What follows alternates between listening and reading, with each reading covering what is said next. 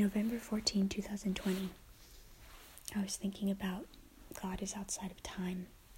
And so he's already been in the past, present, and future of my life. And in all of time, he's been there already. It's already happened.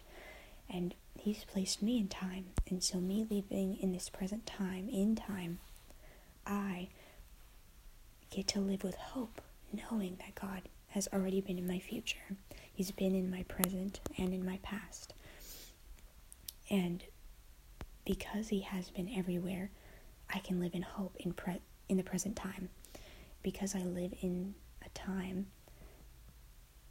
and not everything has happened yet, even though it has to God, I can live with hope, knowing he's got me, knowing it's going to happen and there's hope because he's there because he's hope and because he has good things planned for me.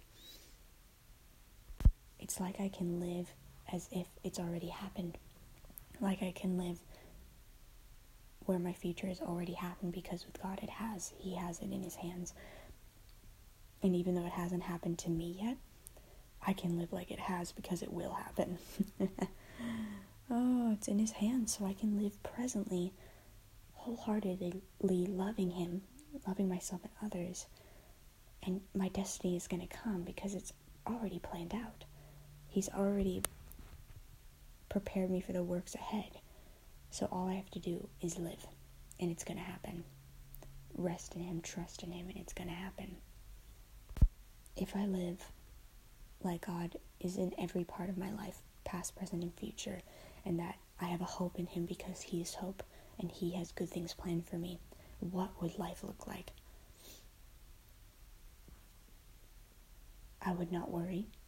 I would trust.